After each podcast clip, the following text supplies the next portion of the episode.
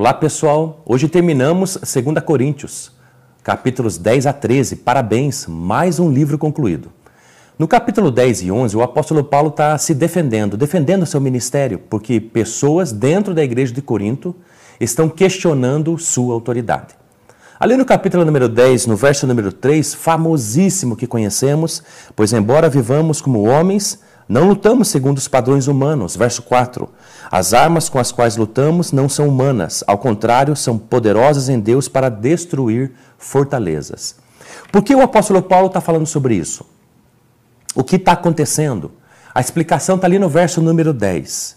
Pois alguns, não são todos, nem a maioria, alguns dizem: as cartas dele são duras e fortes mas ele pessoalmente não impressiona e a sua palavra é desprezível.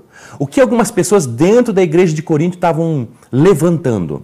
Estavam dizendo que o apóstolo Paulo, por carta, era bem corajoso, bem ousado, dizia de forma reta, ríspida muitas vezes e dura o que as pessoas precisavam ouvir, mas pessoalmente ele era muito humilde, desprezível, até mesmo não corajoso, se é assim que eu posso dizer. Era isso que eles estavam então questionando. Ah, Paulo, você só fala mesmo o que você quer dizer por carta, porque pessoalmente você tem medo. Essa era a lebre. É isso que eles estavam então levantando. E por isso que o apóstolo Paulo estava se defendendo. E essa defesa não foi tão simples, foi muito séria, foi muito importante. Talvez você pense assim, por que Paulo estava se defendendo? Ele para até aqui o que ele está fazendo na carta de 2 Coríntios e começa agora a corrigir esses que estão se levantando contra ele. Porque estão tentando minar o fundador da igreja de Corinto. Isso é muito interessante. Isso é muito importante a gente entender isso.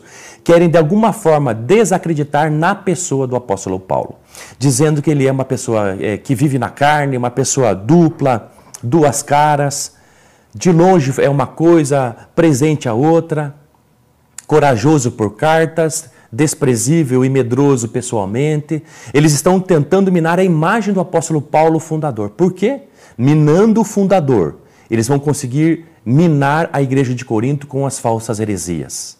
Sim, eles são pregadores do evangelho falso, chamado pelo, apóstolo Paulo no verso número 13, inclusive do capítulo número 11, de falsos apóstolos. No verso número 5 do mesmo capítulo 11, de superapóstolos. Olha que interessante.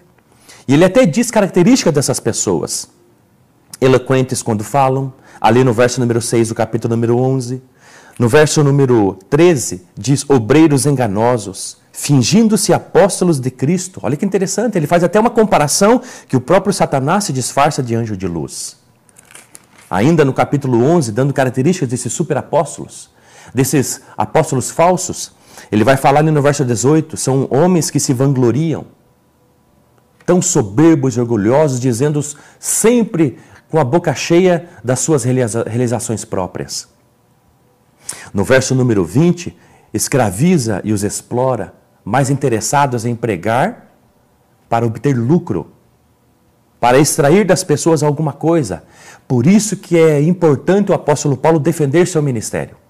E aí então, no verso número 21 até o verso número 33, o apóstolo Paulo vai falar uma lista dos seus sofrimentos. Ele então está confrontando esses homens que se dizem superapóstolos e estão desacreditando Paulo. Ele está dizendo: Quem são vocês? Eu fiz muito mais por Cristo. É isso que ele está dizendo no verso número 21, ali até o final do capítulo número 11. E ele começa com essa lista: ele diz, Olha, trabalhei muito mais do que vocês. Fui encarcerado mais vezes, fui açoitado mais severamente Verso 24: Cinco vezes recebi açoites, três vezes fui golpeado com varas, uma vez apedrejado, três vezes em naufrágio. Olha que interessante. O verso 25 diz o apóstolo Paulo: Passei uma noite e um dia exposto à fúria do mar. Olha que interessante, depois do naufrágio, passou um dia inteiro e uma noite toda no meio do mar. Então o apóstolo Paulo vai dizendo isso, mas não para se vangloriar, mas para dizer para esses superapóstolos: quem são vocês? Eu, por Cristo Jesus, fiz muito mais. Com uma consciência limpa e com muito mais dedicação. No verso número 30 vai dizer uma pepita de ouro, um segredo. Se devo orgulhar-me, que seja nas coisas que mostram a minha fraqueza. E essa é a diferença de Paulo para os superapóstolos. O apóstolo Paulo se orgulha nas suas fraquezas. O que ele fala é das suas fraquezas. Os superapóstolos não. Falam das suas realizações, orgulhosos e soberbos. Por que, que Paulo fala das suas fraquezas? Porque ele então se vangloria, é, depende, se agarra único e somente em Deus.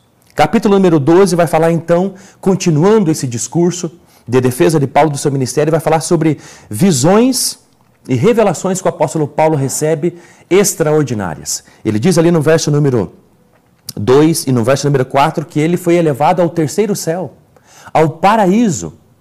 E essa experiência, que ele não sabe se foi no corpo ou fora do corpo, foi tão extraordinária que ele disse: ouviu coisas indizíveis, coisas que o homem não é permitido falar. Verso número 4, parte B. Olha que experiência. Você tem ideia disso? Deus pegar o apóstolo Paulo e levá-lo ao céu, a morada de Deus. O que ele viu? O que deixou ele espantado, maravilhado, a tal ponto que ele não consegue expressar numa língua humana, num português ou inglês ou alemão, aquilo que viu. Essas são as experiências de Paulo.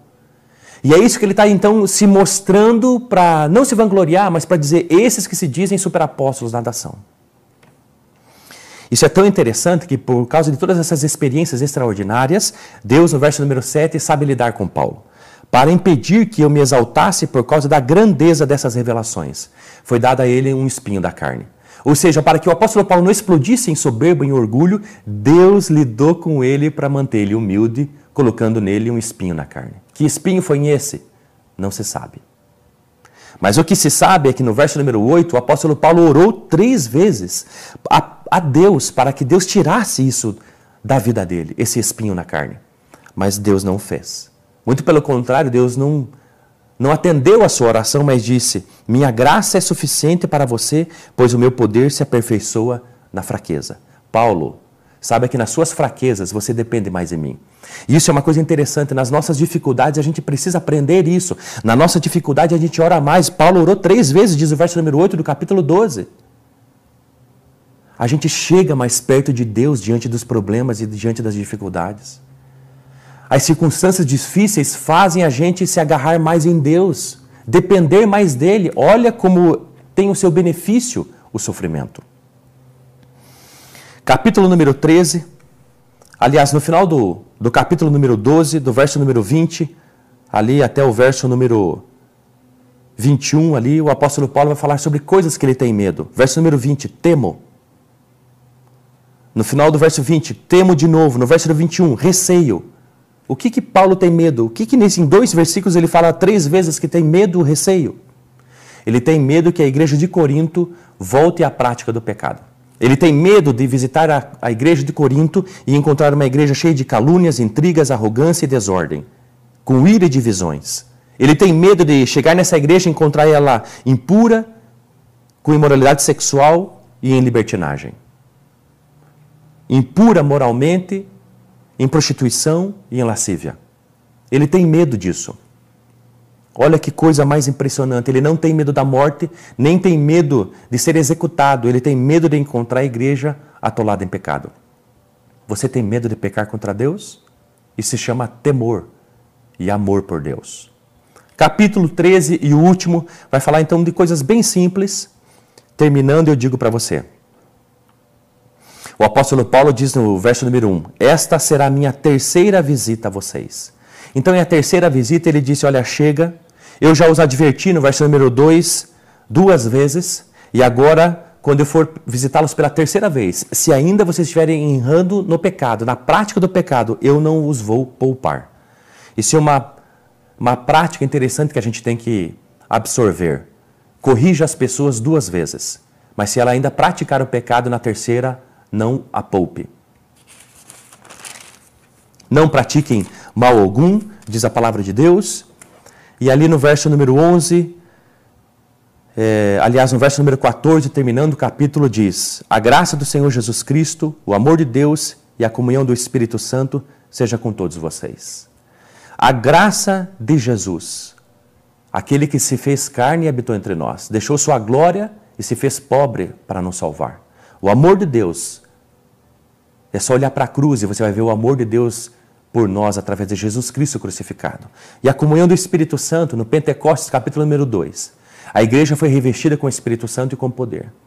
Então o apóstolo Paulo termina a sua carta a 2 Coríntios esperando isso. Que acabem a prática do pecado, as dissensões, as divisões.